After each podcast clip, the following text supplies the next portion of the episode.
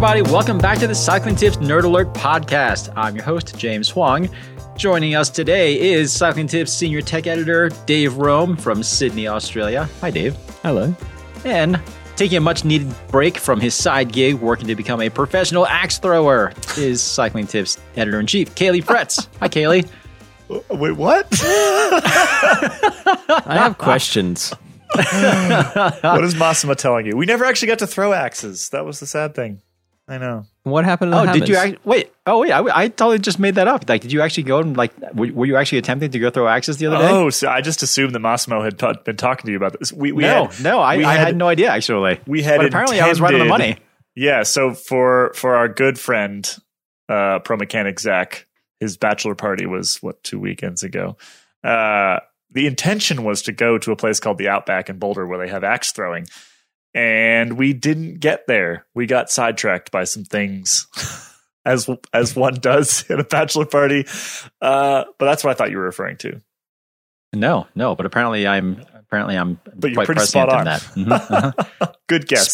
Speaking of Zach, we are unfortunately without our ace mechanic today because, as Kaylee alluded to, he's getting married, and in fact, he's getting married this weekend.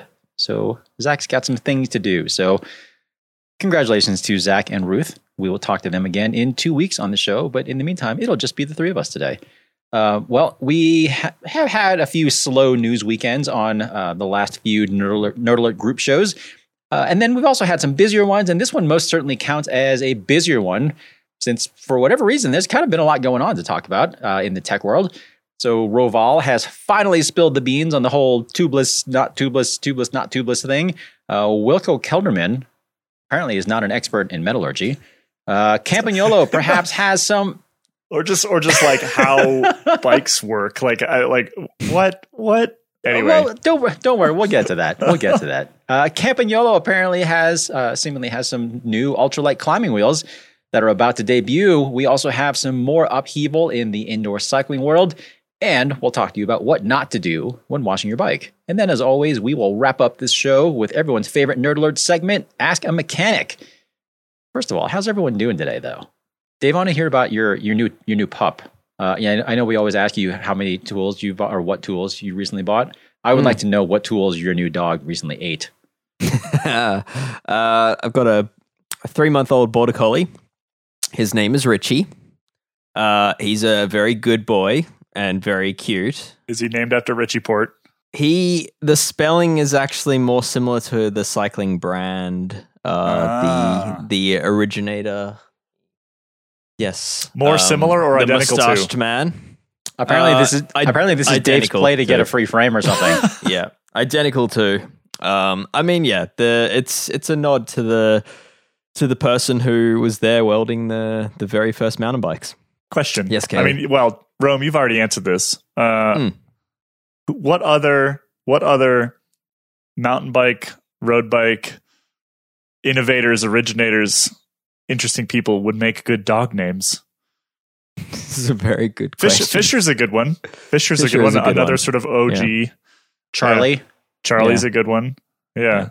I don't want to take us too far off topic here, but, should I need to name a dog sometime soon? Yeah, I did. I actually, of course, I had to go through a lot of the tool brand names when naming my dog. My partner was not keen on Weira as a dog name, which I thought was quite good. Hazette was another one. Didn't work out. I'm going to guess PB Swiss didn't make the cut either. No, PB didn't make the cut. So Abby didn't really work out for a boy dog. So... And also our very own Abby with the Cycling Tips team probably would have been a little upset. Anyway, I think the list is probably quite long as far as innovating. Or just like old pros or something. Names. Yeah. Herbold or, I don't know. Yeah. Over in the road world, there's quite a few dogs getting around with the name Mercs, right? So I'm sure quite a few. Yeah, but anyway, he's as far as the original question, he likes PB Swiss grip handles. He seems to quite like the texture of those. I haven't given him the chance to see how much he likes them, but by bet. based on first impression, good. And then he's got a good taste. Abercrombie tools he quite liked, but he didn't quite like the texture of it, so he gave up on that one pretty quick. But yeah, I guess the lesson learnt is I need to stop leaving tools on the ground. So yeah, expect photos of the crossover there. Kelly, it doesn't sound like there's a dog in your future, is there? No. Although my 14-month-old daughter, currently the only words that she can say are woof and meow. We have a cat, so that explains that. But I'm not really sure where she got all the woofs from, and it's slightly concerning. We'll see. Maybe a cat has a cough. Possibly. All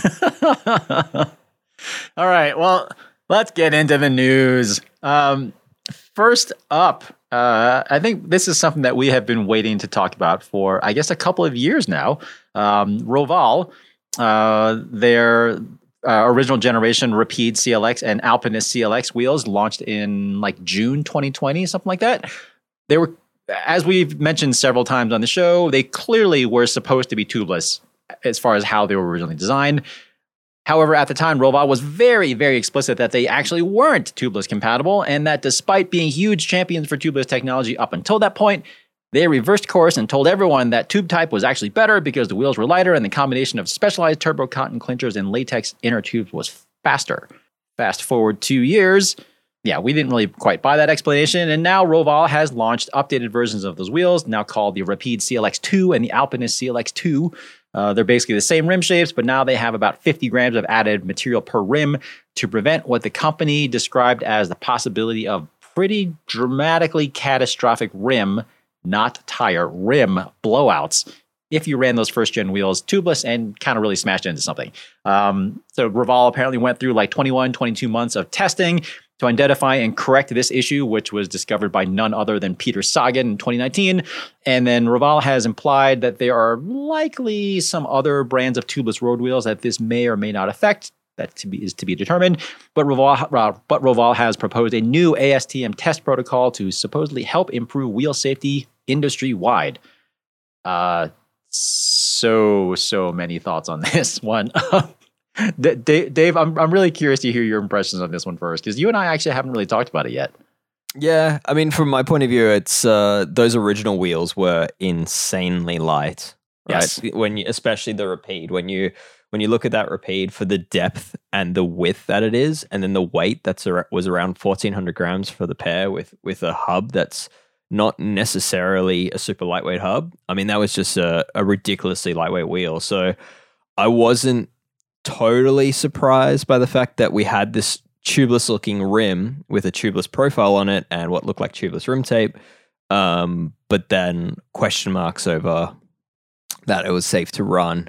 Personally, I thought it was more a compression issue that would lead to spoke tension loss.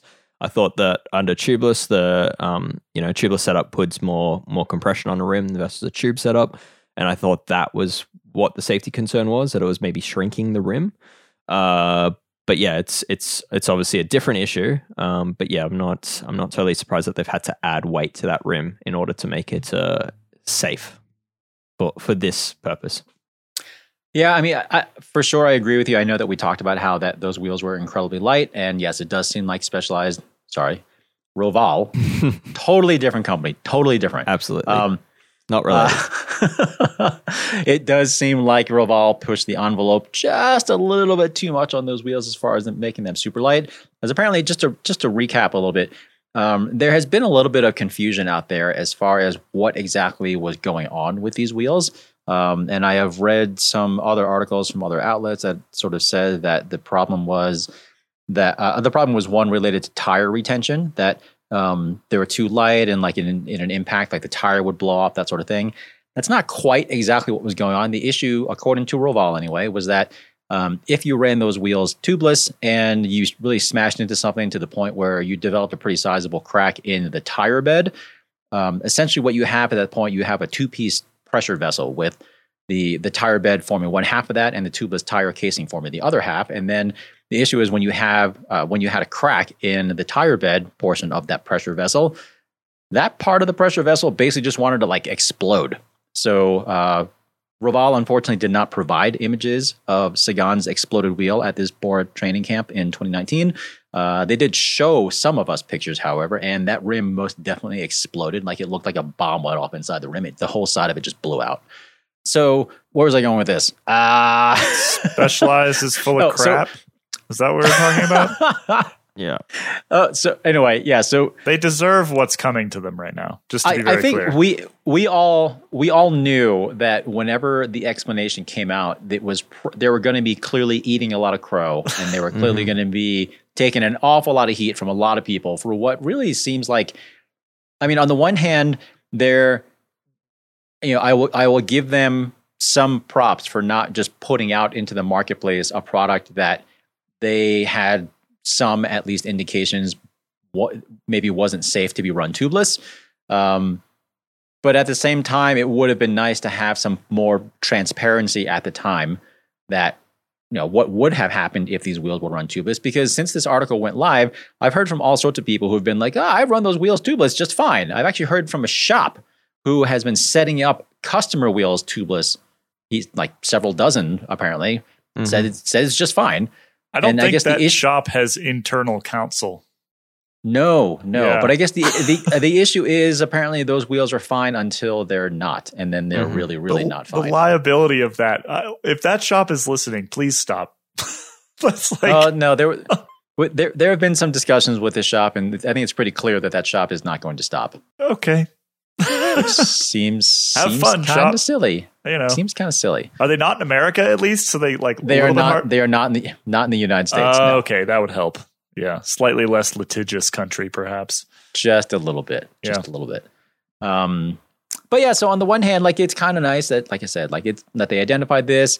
If this really is an issue that affects other tubeless road wheel companies, then that certainly is something that is good to put out there. Because one issue that Roval apparently discovered is it's pretty common for tubeless wheel companies to do their impact testing with tires mounted. However, just due to practicality reasons, most of these companies do their testing with tubes inside, because setting up tubeless tires on test wheels over and over again is just a huge pain in the ass. So my understanding is most of these companies do those tests tubed. However, Roval is saying that the test outcomes are different when you test with tubes versus tubeless, and this is how they discovered this issue, because they had done other testing with tubes and it was fine. And then Sagan obviously rode tubeless, smashed into the curb, wheel exploded, and it clearly was not fine. And then when they went back and did a whole bunch of other testing and ran all those things tubeless, and then they discovered they had a problem. It's quite frightening that this is something that the industry is only learning now. Right, for sure. It's quite frightening to think about the potential for a lot of other products on the market that could potentially have the same issue. So yeah, I mean, it's good that Specialized found this and that have implemented into their testing, but it's also kind of worrying that it's basically what they're saying, that there could be others that need to start testing for this. Yeah, I mean, it's more than a little unsettling, and some people have pointed out that this could potentially just sort of be like another marketing deflection sort of thing on Specialized's part, to sort of just, say, hey, we had this problem, but by the way, other companies may have this problem too, but we're not going to name said companies. Yeah, that's possible. So there, I mean, there is some cloudiness there, however. But still, the fact that this issue has never come up, and the fact that no one else has talked about it, and the fact that it clearly has had such catastrophic consequences, or potentially anyway. Yeah, I agree with you, David. It's worrisome. Hopefully it'll kind of prevent people from going too light on tubeless wheels in the future, but I guess that remains to be seen. The biggest issue here, and the one that I think people are probably most bothered by, is the fact that Specialized figured this out prior to launching the wheels, right? Like, they had... I believe this issue happened, 6 months prior to them deciding to go public with the wheels and made the decision to just say they're tube only, they're safe on tubes, we've tested it, there's no issue with tubes, but you are going to spend all this money and we're going to sell you this kind of white lie saying that tubes are faster because the wheel set is lighter, which there is some truth to that. The wheel set for tubes was lighter. But yeah, I think that's the problem so many people have, is they bought into these high-end bikes, these S-Works bikes, or they bought the wheels being led to believe by Specialized and Roval that this was the fastest package, and it's turned out that that is not true. I mean, it feels like the tail wagging the dog, right? It was like, we're too far into this. Mm-hmm. And not only do we have all these wheels that we want to sell aftermarket, but like every single high-end bike we plan on selling in the next 2 years has these wheels on. We've made a bajillion of them already. I mean, if you're 6 months out, they have already made thousands and thousands. It would, you know, chuck all that out the window. I mean, I think that's what people would probably have preferred that they do, but it does feel like that was essentially how the decision was made. Yeah. Yeah. And I think that's what worth keeping in mind is, like, I have seen some comments saying like Specialized should have just kept with the old model, but it's kind of too late once you've made these, you know, thousands of wheel sets. Like, the other option is literally to scrap all of those wheels, which is his own issue, right? If that came out in public, then they'd have another PR nightmare of, you know, how wasteful and, you know, how environmentally irresponsible such a thing is. And, you know, those are perfectly good wheels for tubes that fit most of the population. So, I mean, they're basically backed into a corner on this, that lose millions of dollars and, you know, create a huge amount of waste, or come out with a new story and sell them.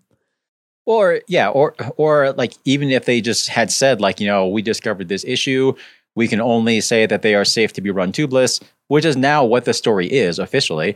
But, you know, looking on a bunch of forums and stuff, there are people out there who are actively seeking out the first generation wheels for a couple of reasons. One, because they are lighter, and it sounds like a lot of these people, well, I can say from the forum posts that a lot of these people aren't running them tubeless anyway, but they also are really drawn to the fact that they are lighter and they are now discounted. But then there certainly are plenty of people out there who have just been like, I've been running them tubeless just fine. I'm good to go. It's okay. But yeah, I mean, they really were kind of backed into a corner because, Kaylee, as you mentioned, they had all these bikes that were spec'd with these wheels. They had all this product that was already planned, that was already in production. Like, what do you do?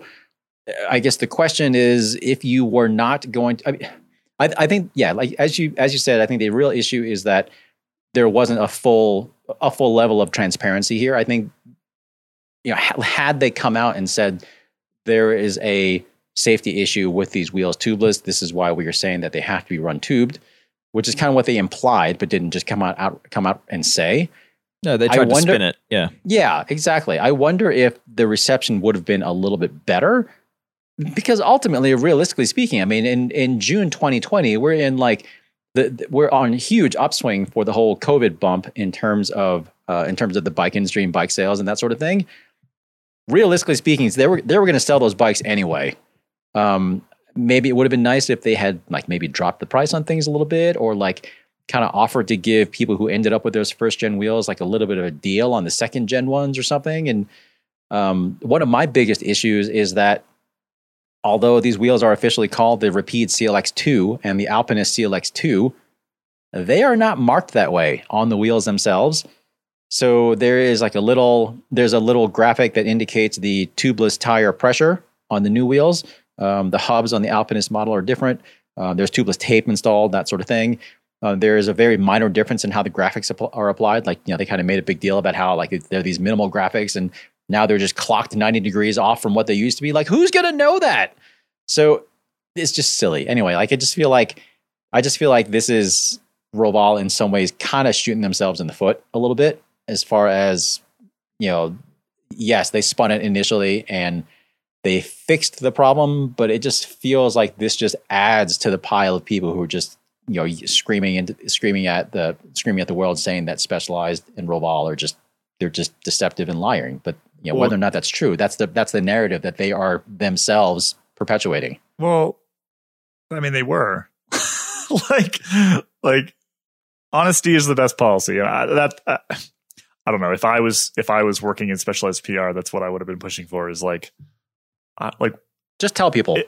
It'll come back. Like it will come out, as it has. And then I guess the hope is that enough people don't care at that point that it makes a smaller splash. But I think it probably would have made a smaller splash initially if they were just like, yeah, we designed these to be tubeless, and during testing, we decided that they're safer as clinchers, and you should run them as clinchers. Like, I think that would have been an acceptable storyline.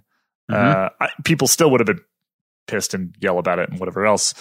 but they wouldn't have. I mean, they like, let's just be very clear. Like they purposely obfuscated what was actually happening. Oh yeah, for a while, and like, you know, a white lie or whatever you want to call it. But yeah, just from an optics perspective, it's not great.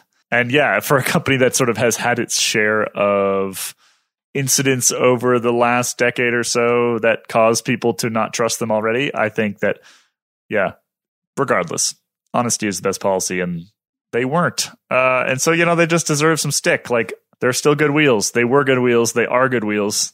But come on, like, treat your consumers like intelligent human beings, and they will respect you for it. Indeed. Indeed. Well, moving on from this topic, because it is unfortunate, because of having ridden those wheels, the new ones now, they are quite good. But anyway, so in somewhat related news, Bora Hansgrohe rider Wilco Kelderman recently had a little bit of a rough day at the Giro, losing 10 minutes on stage 9 after some pretty unfortunately timed mechanicals and bike changes before the final climb up the blockhouse. One of those mechanicals was at least one, perhaps more, broken spokes on his new Roval Alpinist CLX2 wheel. But the cause of that broken spoke, Kelderman publicly blamed disc brakes, saying it was because, quote, disc brakes get very hot and those spokes then get warm. They just collapsed because of the pressure, because it was a very fast descent. Period. End quote. Show of hands here. Who thinks Kelderman's spoke broke because of disc brake heat? Oh, for sure it did. 100%. Yeah. What else could it possibly be? Work very well on a podcast. But, no, how did you know? Makes sense to me. So Ronan wrote this up. Ronan wrote this up for the site, and kind of goes through why this makes no sense, including talking to like a pro mechanic who's like, no. But one of his last lines is actually the one that kind of stuck out to me, which is like, why would Kelderman say this? Like, what is it that the Pro Peloton has against disc brakes still, which, to be clear, like I don't know if there are any rim brakes. Spinning knives of death. Like, why would I mean? Okay, the dude just lost 10 minutes. He was supposed to be a GC guy. Like, it was a big deal. He screwed up in some ways, right? Or his body was not able to do what he wanted it to do. He's looking for a scapegoat, but like, why the disc brakes? Why not be like, my spokes were bad, or the person that ran into me, it was their fault. I don't understand why. I don't understand. Like, the antagonism toward the disc brakes in the Pro Peloton remains, and I wonder how long it will take to dissipate. Oh man, well, not as long as it's going to take for the heat to dissipate out of that system. Just to be clear. Like, let's just think about what would have actually been required physically for this to proceed the way that Kelderman thought it did. So you would have aluminum melts at, well, aluminum starts to lose strength supposedly at like, I don't know, it's like 170, 180 degrees Celsius, something like that. And then you would have to not only get that material really hot. So, and the reason why I'm talking about aluminum is that, and that's if like you talk about the idea that a spoke flange perhaps weakened so that the spoke like blew out of the flange maybe. But, you know, the point at which stainless steel softens and loses a lot of strength is much, much higher than that. If you think about what would be required for all the heat to develop in that brake, transferred through the rotor, through the hub, through the spokes. I mean, if you believe that the heat would transfer in that direction, it would probably also transfer to the fork too. And let me tell you, the melting point of carbon fiber composite is much lower than aluminum or stainless steel, and his fork would have been just like a puddle of goo. Not to mention his brakes wouldn't have worked, and his caliper probably would have blown out because that's aluminum, and that would have been the source of the heat anyway. And that it just no. Yeah. Yeah. Well, so, and it was a drive side spoke. Yeah. Well, that's the other thing. So I reached out to Specialized, Roval. Excuse me. Totally different company. Completely different. Like, you're now doing this on purpose. Except the email. I'm not. I swear I'm not. It's weirdly, the emails are the same. I don't really. Really strange. Very strange. So anyway, the email came back. James, thanks for reaching out. As you can imagine, we're in close contact with the team, and it appears a significant impact broke a spoke requiring a wheel change. So, all right, let's just parse this out for just a second here. So, let's just go back to what we were saying a minute ago about how Roval and Specialized, whatever, doesn't really have a whole lot of credibility to go on here. So let's just take all this with a grain of salt for just a moment and say, okay, what if Roval is just covering up here? Okay, what if they just say, what if they're just making up the impact? No one saw it, no one's got it on camera, whatever. So back to the quote. The very shiny hat you got on. Back to the quote. So he said, we design wheels as a complete system so that when our riders do encounter a significant impact, that force is transferred down the rim away from the tire rim pressure vessel and to the spoke bed and spokes. This ensures the structural integrity of the wheel system and allows our riders to come to a complete and safe stop for a wheel change. Key point here, the broken spoke was on the drive side. Brake heat is not an issue and was not involved. So yeah, so not only does it seem certainly implausible, but that broken spoke was on the side of the hub opposite of where the disc brakes are, which seems pretty unlikely. I believe nigh on impossible is how Ronan put it. which sounds so much more elegant. The reality is that if this were an issue, we'd be constantly hearing about people having grease issues coming onto their braking surface from their hub, right? The grease melting out of their hub. The grease would liquefy, yeah. We would have seen all sorts of issues if there was actually that kind of heat being developed and transferred elsewhere into the bike. Is just a non-issue in the system. So, however, what I do take issue with, however, is the fact that various media outlets, unfortunately, including one of our sister publications, my apologies to our dear friends at VeloNews. But one issue I take with this is that, yes, Kelderman said that to, I think, like a Dutch newspaper or something like that. But just because he said it doesn't mean that you just have to like scribble this thing up and parrot it out there as truth. Like this whole thing was ridiculous. So why do you just write out there like Kelderman says his spoke broke because of disc brake heat? It's complete nonsense. What are you doing? Was it Hoodie? I'm gonna text him. I don't think it was Hoodie. I don't think so. Either way, in VeloNews' defense, I think the people that they have on the ground at the moment at the Giro are not tech people, and so yeah. In their defense. Still, maybe they have tech people around. Maybe ask you, James. We're technically part of the same company. That would have worked. Who knows? But like, I feel like that would have been the equivalent of me being on the ground trying to write something up about Kelderman as far as from a race perspective and just making something up like he got abducted by aliens for 9 minutes. That's what he said. That's what he said. That clearly must be what happened. Because Zach is not here on the podcast today, I feel the need to bring a bit of him into the podcast. And I would just like to read out the text message that I got from him about this. Optional headline, quote, many mountain bikers have never broken spokes because their disc brakes got hot. Kelderman loses 10 minutes, comes up with most ridiculous excuse since the vanishing twin. Which is a bit long. It's too many characters, but I think you get the point. Too many, yes. Uh-huh. Yeah. Oh, I had all sorts of alternate titles for Ronan's article too. He was absolutely fuming. Quite silly. So anyway, yes, Kelderman spoke did not break because of disc brake heat. Let's just say that once and for all, it is done. Very, very silly. Anyway, that said, I will soon be releasing a heat sink that you can attach to your spokes. They come in multiple colors and they make cool sounds as the wheel goes around. They are not related to Spokey Dokies, even though they look the same. It is new. It is for heat sinking of your spokes. More importantly, for listeners of the Nerd Alert podcast, I believe you have a special discount code, don't you? I do. Just coupon code Spokey Dokie.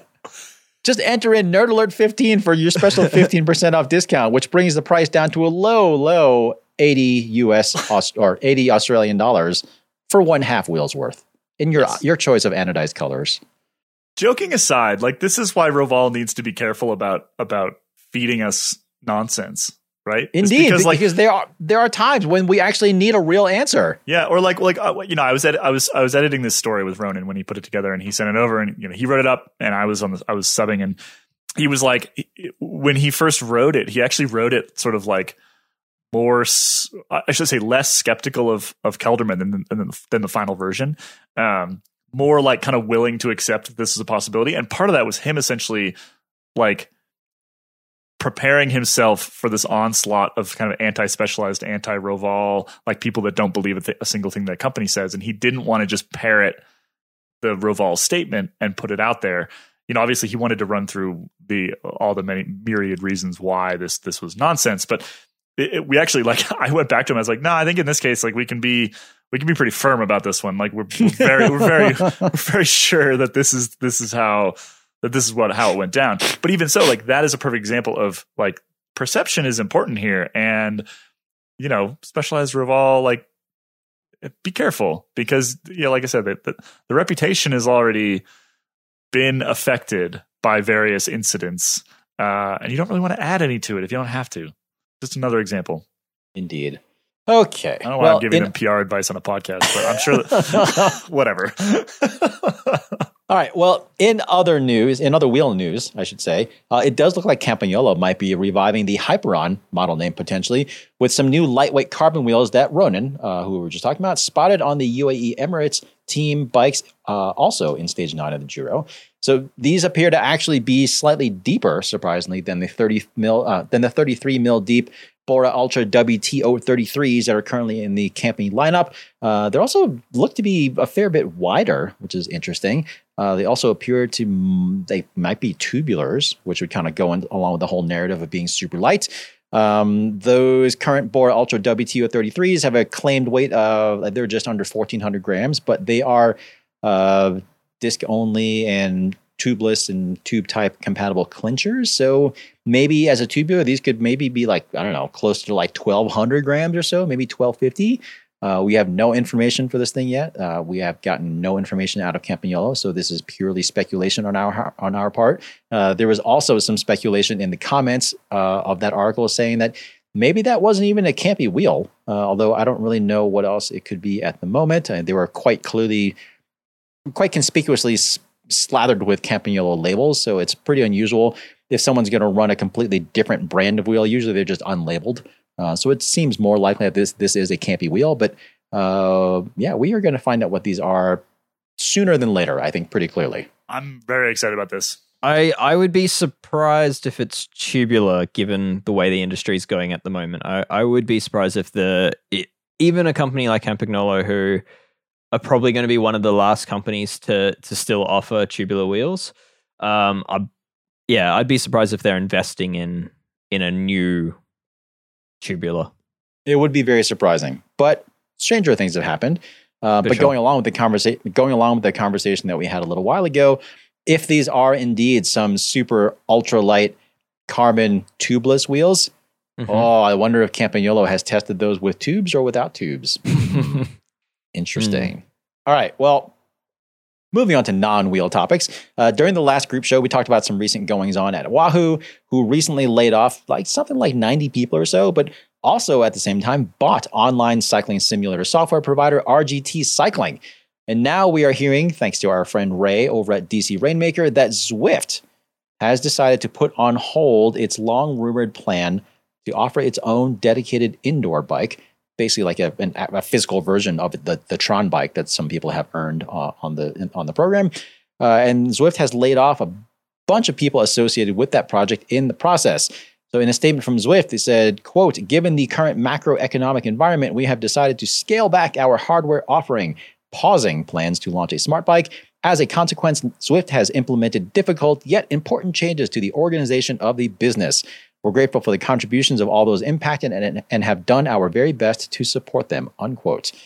So interestingly, according to PR director Chris Snook, this is not some sign of like Zwift's impending demise or anything, as you know, the company is still adding a bunch of subscribers regularly. They still seem to be growing, but this does rather seem to really be a pause in that hardware program while the company instead focuses on software. But it still kind of begs the question, though, like even the things were growing really well, like do we need another high-end indoor bike in the market, or would it have made more sense for Zwift to have something kind of like Peloton, where you have like an all-in-one solution where you don't have to reach out to third-party providers and stuff like that, basically like a one-button operation thing? It's like, would that have made sense? For me, I think what's happened to Peloton, their stock price in recent time is exactly what probably led to this decision, or was the final nail in the coffin for this decision, is that Peloton at the moment, as far as I understand it, they're trying to pivot towards being the subscription model, a content-focused subscription model,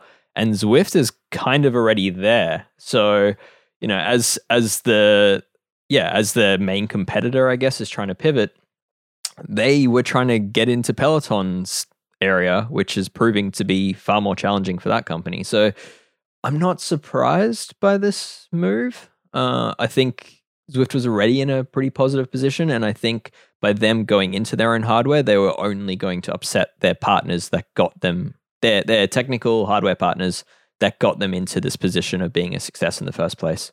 So I think they've really weighed out the pros of going down the hardware path and realized that they're probably better off relying on the likes of Garmin, who own Tacx, and even Wahoo, who are technically now a competitor in that software space. But yeah, I think they're stronger as a software company than they are as an ecosystem company. Yeah, and unfortunately, what you can maybe argue that some damage has already been done too, because while Zwift did rely on all these hardware companies to help promote their business by even announcing or kind of insinuating or letting leak whatever that they were working on indoor hardware, all of a sudden, I would think that if I were one of those hardware companies, like I'd be a lot more reluctant in being super open in my development plans with Zwift, because even if this program is paused, as they claim it is, or fully canceled or whatever, it certainly would make me think twice about trusting them completely moving forward. Yep. And I don't know, like, are there any other hardware brands other than Wahoo that acquired their own software solution? I believe Tacx had one, but... Yeah, I mean, Tacx had one, you know, Sarah's had one, but I mean, they're really small players in that field. You just don't really see a whole lot. Like, I wouldn't really consider them competitors necessarily. Like there are other options, but certainly in terms of their user base and subscriber numbers and stuff like that, I mean, Zwift is still by far the 800-pound gorilla. But anyway, just by virtue of the fact that Zwift, given all the power and all the like venture capital money and all the resources that they have in general, the fact that they would announce or, you know, just have plans to dive into that market, really, if I were a hardware maker, that would make me super, super nervous. Because, I mean, who's to say at some point, let's say Zwift launched a indoor bike. Let's just say they dove in at the high end first and did their high end Tron bike. So they would sell, I don't know, however many of those at $3,500 US, kind of like, you know, something similar to what the other ones are priced at. But who's to say that they wouldn't come out with their own line of inexpensive trainers and stuff like that? And who's to say at some point they wouldn't just be like, actually, none of you are going to be compatible with Zwift anymore. If you want to use Zwift, you've got to use our hardware too. Sorry, thanks for playing. Yeah, I think that would be a tricky genie to put back in the bottle for Zwift. I mean, imagine how many consumers you would make really angry who were sitting at home with Wahoos and things like that. So I'm not sure that's something that they would ever actually do, but there's no question that they could have implemented unique features. I was just going to say, what if you could only get the turtle shells if you had the Zwift hardware? Then I would get Zwift hardware, because that's all I want. There you go. Is turtle shells. Yeah, I mean, the whole thing is both the Wahoo stuff and the Zwift. As by stuff, I mean human beings losing their jobs, which is not great. Both of those feel very tied together to me, and feel at first I was like, oh, this is a bad sign for the bike industry, which is frankly like a bad sign for us, right? But the more I kind of thought about it, is those two almost exist. Wahoo less so than Zwift, but they kind of exist in a slightly different place.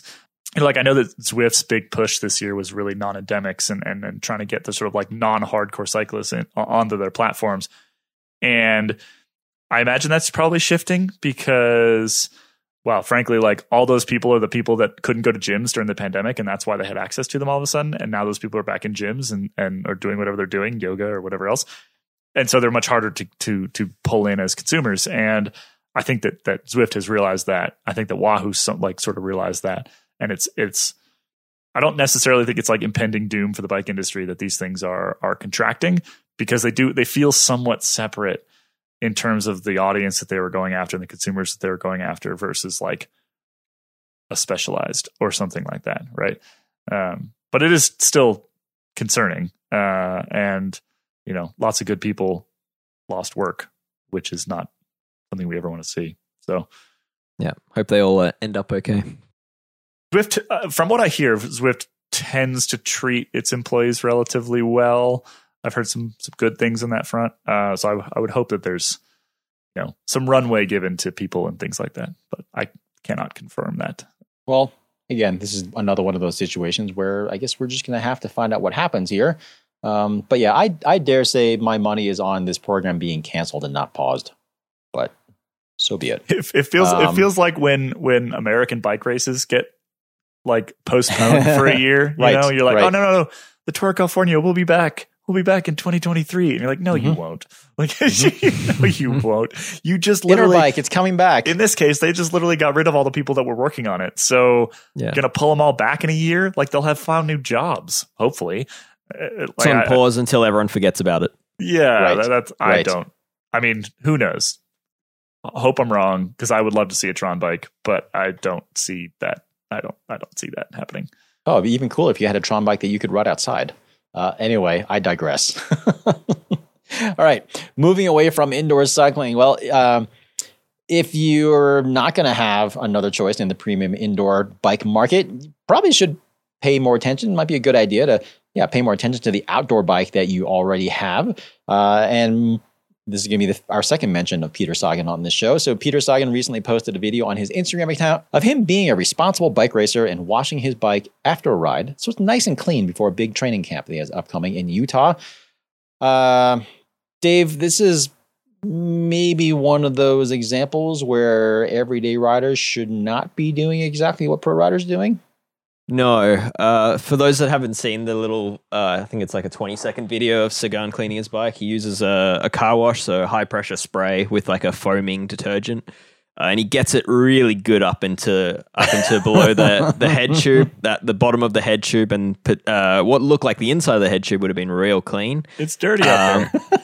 It also happens to be where the lower headset bearing sits, which doesn't have an external seal on it. And then he got his nice ceramic bottom bracket bearings just as clean as well, so they'll be spinning really fast without all that grease in them afterwards.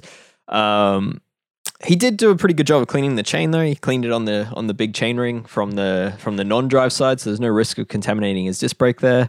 But he probably would have contaminated his disc brake with all that foamy soap that he sprayed all over it. So, but yeah, I guess it was a general lesson in if you're going to use a pressure washer for your bike, don't focus the pressure washer on your bearings. Right. Because I would imagine there were a lot of people who were looking at that video and being like, oh, cool, Peter Sagan's washing his bike. But I bet his mechanics, maybe his team mechanics were watching that and being like, oh dear God, you just added like 4 hours of work to our day. Yeah. That lower headset bearing's not so easy to get to. So given that the Tarmac SL7 has its you need to remove those brake hoses in order to replace that headset bearing, which the mechanics will be doing soon enough.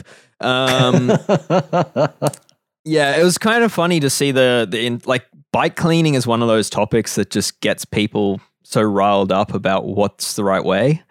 Generally speaking, I shared this on my own Instagram account and I wrote a story about it, but a lot of the shop mechanics that I trust were like, oh no, what has he done? Whereas a lot of the race mechanics were like, hey, he's a pro cleaning his bike. What a novelty. Normally they just ride those things into the ground and then we replace them when race day comes. So it was kind of funny to see like the complete mix, but yeah, suddenly pressure washers can be used and there's right ways to do it. And I think Sagan, the way he showed it was, I think he was just having fun with it. Well, hey, at least his bike is clean. The bike would definitely be clean. Very, very clean. Like very clean. White glove clean. Or actually maybe like white glove with a little bit of orange now clean. Yep. At least the non-drive side of it. Yeah. Well, he flipped it over and maybe he flipped it around and washed the drive side too. We don't really know. It was a short clip. Yep. So, but yeah, it was interesting on his own Instagram account. People are like, see, this is proof that modern bikes are really well sealed and that you can do this. It's like, no, this is just proof that he doesn't pay for his own bikes. Okay. Well, speaking of mechanics, I think that is going to wrap up our news segment of the show, which means that it is time for Ask a Mechanic.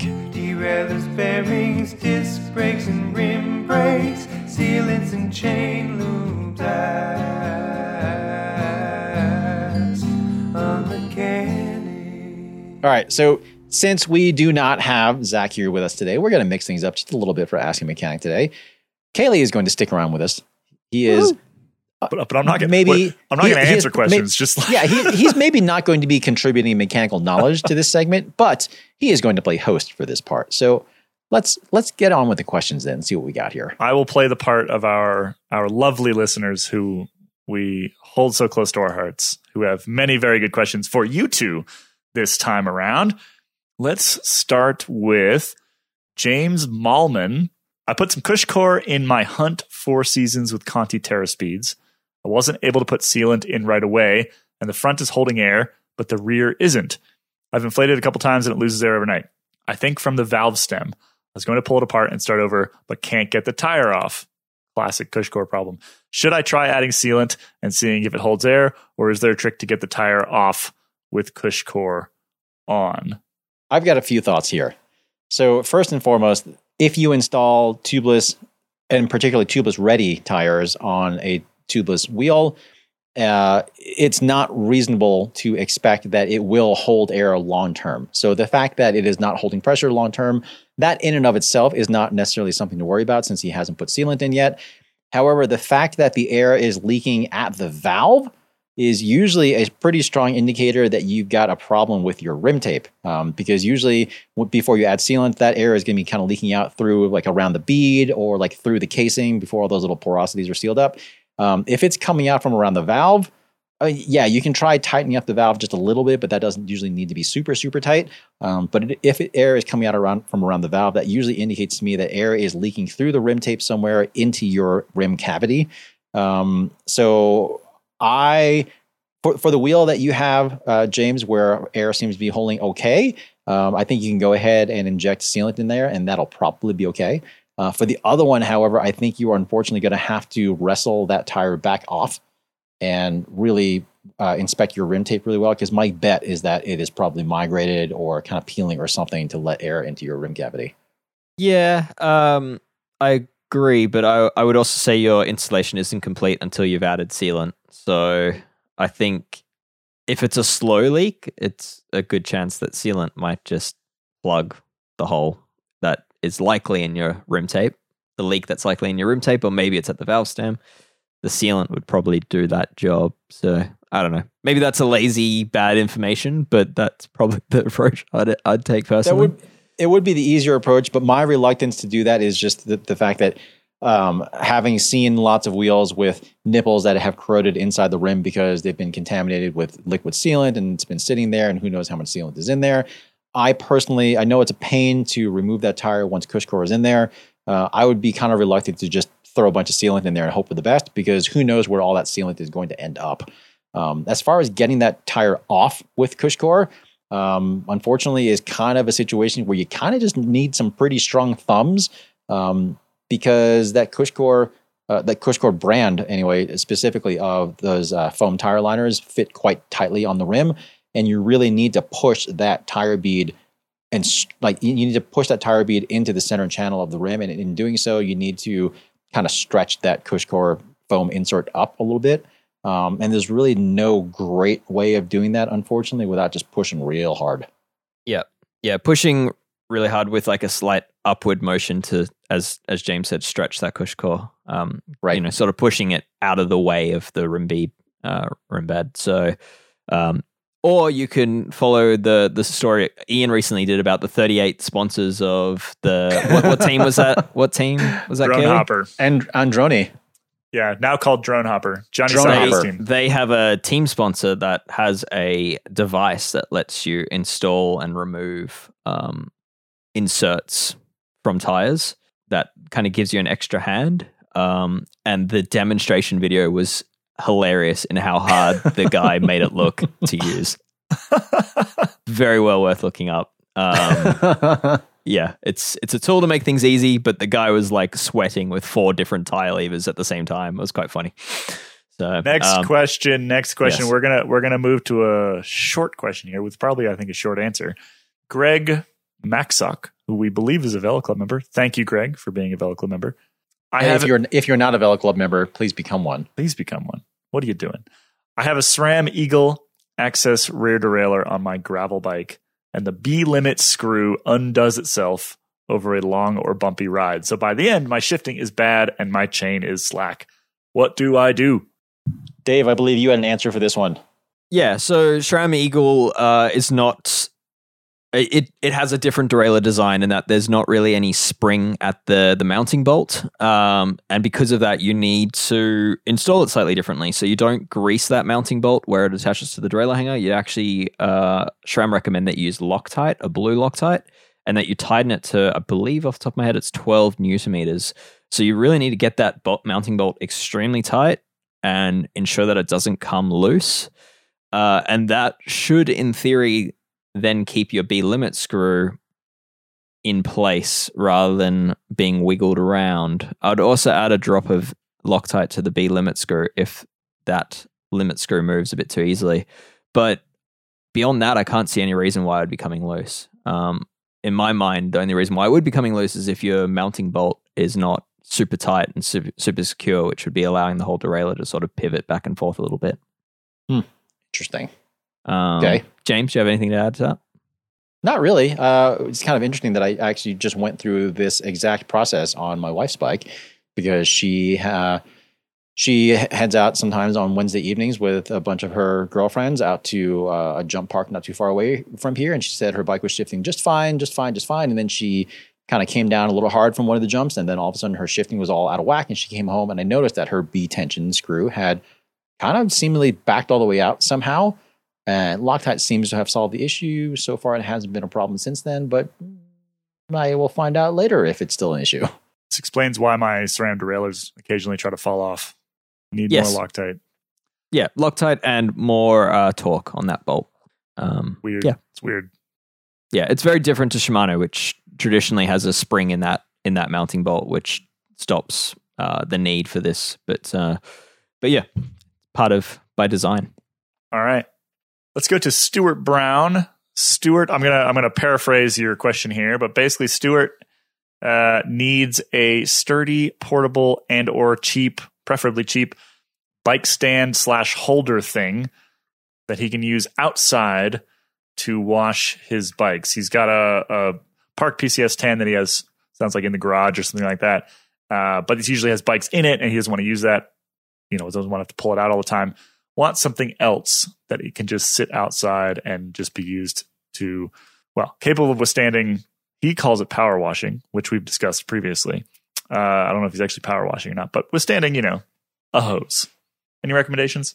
I personally use a wall-mounted park repair stand, which is not necessarily particularly inexpensive, but it's very sturdy because I can clamp the bike as I normally would, and it's fixed to a fence post that is pretty sturdy in the ground. So that's what I use. However, Stuart, I don't really know what your wall setup looks like, and I don't know if this is a secure setting outside that you were talking about, and that wall-mounted repair stand is not necessarily super cheap. However, there are an awful lot of just standalone, kind of like display stands that you can buy. Various online outlets and some bike shops will have them, stuff like that. There's a bunch of different styles of them, but all they are meant to do is essentially just hold your bike upright. Something like that, I think, would work for you. However, just the fact that you said that you're using kind of a power washer is a little bit concerning to me, because those might not be as sturdy as you need them to be. So that's something to think about, because they're usually not meant to be, not really meant to hold the bike in a way that would kind of have it withstand something like that. So that's something to think about. So that could work, but it might not be as sturdy as you want it to be. Yeah. Yeah, as far as the display stands go, my pick of the bunch would be like the Feedback Sports Rack, RAKK, which is, it's the stand I use for most of my bike shoots. I started using it after having maybe had a few pro bikes blow over in the wind. Not to name names, but there's been a few that have dropped over while I've shot them. So, like small names, no one big, like only like Schleck and only like Andy Schleck, Marcel Kittel. Anyway, I'll stop there. But so I started using a stand that I knew wouldn't blow over at that point, and that's been great. And I haven't found anything quite as solid as that since. So that's a really nice stand. It works with a variety of bikes, and the best part is it doesn't come anywhere near the disc brake. It just holds the bike from the wheel. So one thing that you could also do, yeah, and that stand is pretty nice too because you can't flip the bike around. You can secure it by the front wheel as well. That one still, it's pretty heavy because the frame is steel. It's pretty sturdy. It's a little bit more, it's certainly more, one of the more expensive standalone options. One thing that is kind of cool, it does have mounting holes in the base, if I remember correctly. So one thing you could do if you really wanted to get fancy is you could put like a threaded anchor in the ground. And then you could use like a big thumb screw or something like that to kind of just temporarily bolt it down so that it doesn't fall over. So that's certainly an option too. I mean, it wouldn't necessarily be super cheap. I think it would probably, like in the US at least anyway, the combination of everything is what, like $60, something like that maybe. So not super cheap, but not terribly expensive either. But that might not be a bad app. Might not be a bad option. $60 is pretty good. $60 is pretty good. Yeah. A part of that question, the longer part of that question also mentioned needing to use a seat post to undo the head of the park tool work stand. So just a quick tip there is if you disassemble that clamp, you'll find instructions on Park Tool's website and grease it. That issue will go away. The cone part, like the tapered cone issue. Yep. It keeps it from binding up. Yep. There you go. All right. Let's hear from James Wynn. Does anybody know of a good resource to decode all the direct mount chainring standards? I think Raceface and Easton are the same, but I think FSA is different, but it's surprisingly hard to find good information on this online. Where should James go? One of our favorite topics, standards in the bike industry, how they're all different. My favorite resource for looking up something like this, I usually like to go with a bigger aftermarket chainring supplier because they usually have pretty good guides since it's in their interest to let people know what they have and what is compatible. And my favorite one right now is the one that Wolftooth publishes. So you can find this at wolftoothcomponents.com/pages/tech-docs. But it's not too hard to find on their homepage if you're looking around. But that's very useful because they have a little printout and they have pictures. You can kind of like hold everything up to see what actually matches up to what you got, which is pretty cool. That all said, I am pretty positive that FSA's direct mount chainring standard is completely different from anything else that's out there. It's kind of more like it actually kind of more closely resembles like a Shimano 11-speed cassette spline. But of course it isn't actually, because the whole situation is just profoundly stupid. Yeah. And Easton and Raceface are the same. There you go. That's all you need, James. You're good to go. All right. We got a question from Charles Wiley. I believe this is it is not our penultimate question. We have three to go. Charles Wiley. Well, just to be clear, we don't have to do all of them, Kaylee. Oh, we don't? I've been bouncing around to the ones I think are interesting. So I think this one's interesting. So Charles Wiley bought a 10-year-old Fuji for his nephew who enjoyed riding one of our road bikes when he visited. It looks practically unused except for this strange stain at the bottom of the head tube. It looks like grease, but it does not wipe off. I'm hesitant to do anything more vigorous. Any thoughts on the cause and or a fix? Dave, you and I both looked at this question on the Velo Club Slack channel, and unfortunately for people listening, you are not able to look at the picture that Charles provided of this, but just to be clear, it is sort of like a pearl white frame and at the base of the head, you have what looks like kind of like yellowing. So this is not entirely uncommon on bikes that have a very light or white paint job like that. And in my experience, what that is it's essentially staining long-term from grease or oils or something that have been left on the clear coat. And eventually it just sort of like seeps in and just kind of discolors it over time. And as far as I can tell, there's no way to like wash it out. So if you really, really wanted to get rid of it, my guess is what you would end up having to do is you would have to sand off that section of clear coat, re-clear coat it, and then potentially repolish it so it all kind of matches. 10-year-old Fuji, my guess is that you probably don't want to go through that much trouble, but that is probably what you would have to do if you really, really wanted to get rid of it. Last question from Wade Wallace. I think is the name. Who is this joker? Who is this? I don't know who this is. Is he a Velo Club member? I don't know. Is he a better question? Is he a paying Velo Club member? I'm pretty sure we comped him. This is from our founder, our guiding light, Wade Wallace has a question for you two. I know this sounds ridiculously thrifty, he says, it is. But I don't like unnecessary waste. I have a bunch of valve cores that are perfectly good, but have sealant clogged up deep inside them, which makes them unusable. There's no tool small enough to be able to clear this out. Or maybe there is, Dave Rome. Is there a way to dissolve or remove the latex stuck inside the valve core to make them usable again? We're just talking about the valve cores, not the valve bodies here, which you can kind of like stick something through the valve bodies. Any suggestions for Wade Wallace? Dave, what you got here? Boiling water is an option. You can just let it sit and kind of loosen up the gunk. Degreaser is an option. I personally, use a drop of chain lube and kind of work it in and try clear out the valve core. And then if it's still a problem, then I replace the valve core because yes, it's wasteful, but they're incredibly cheap and very small. And life is too short to waste time cleaning your valve cores. I have never tried this, Wade, but I'm curious if, after kind of softening things up or even before softening things up, I actually wonder if you might be able to blast some air through there with an air gun connected to a compressor. That may or may not work. Bigger issue for me, however, is Wade, if you are finding yourself repeatedly clogging valve cores with sealant, that tells me that you are either injecting sealant through the valve without removing the core, or you're injecting sealant through the valve and not really letting using an injector that has a needle that lets you inject sealant all the way into the tire casing instead of through the body, or you're kind of injecting the sealant and not really letting it drip all the way in before putting the valve core back in. Or you're inflating your tire with the valve at the bottom, so every time you attach the pump, the sealant is coming back through the valve under pressure. I've just Googled it. Tetrahydrofuran, THF, readily dissolves latex. However, due to its highly flammable and explosive nature, THF is reserved for industrial use. So maybe not that. Maybe don't do that one. So clearly the natural solution would be to take that THF solvent in that pot that Dave was mentioning and then boil it, and then for sure that latex would be dissolved out of there.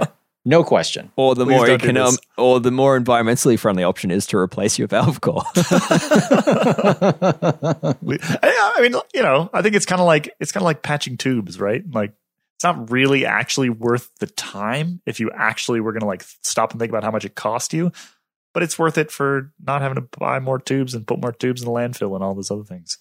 So I disagree. Patching tubes is always worthwhile. Yeah. But yeah, it's the same thing, though. Try a drop of oil. It goes a long way with this issue. More importantly, once you have it clean, a drop of oil will stop that sealant from clogging up as quickly again. Tricky.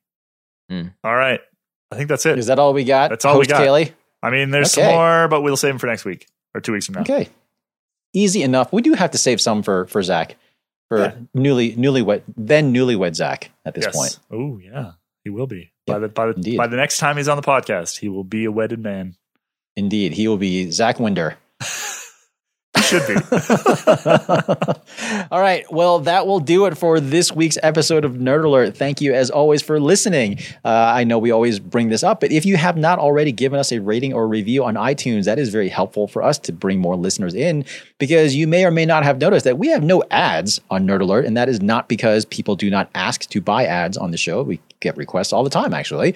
But we have made the conscious decision to not inundate you with a bunch of ads on Nerd Alert. Coupon code SpokeyDokey. Yeah, but it is very helpful if more of you listen. So please tell your friends about Nerd Alert. Please go ahead and give us that rating and review. And that would be very helpful. But in the meantime, please keep on listening. If you've got any questions for us, please join our Velo Club channel, join our Velo Club subscription base. Go ahead and send us those questions. We'll be happy to answer your questions on the Asking Mechanics segment. Otherwise, that's kind of about all I've got for you this week. I guess we'll just see you next time. Yes. Bye, everybody.